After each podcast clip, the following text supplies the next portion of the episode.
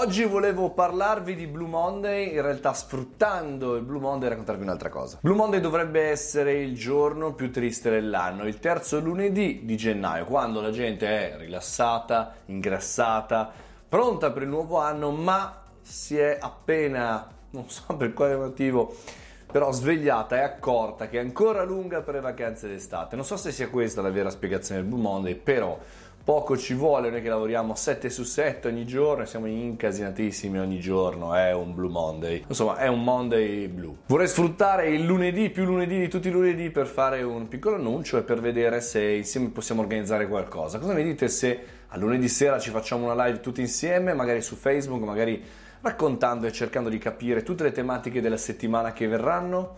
Cosa ne dite su Facebook o su Instagram, dove volete?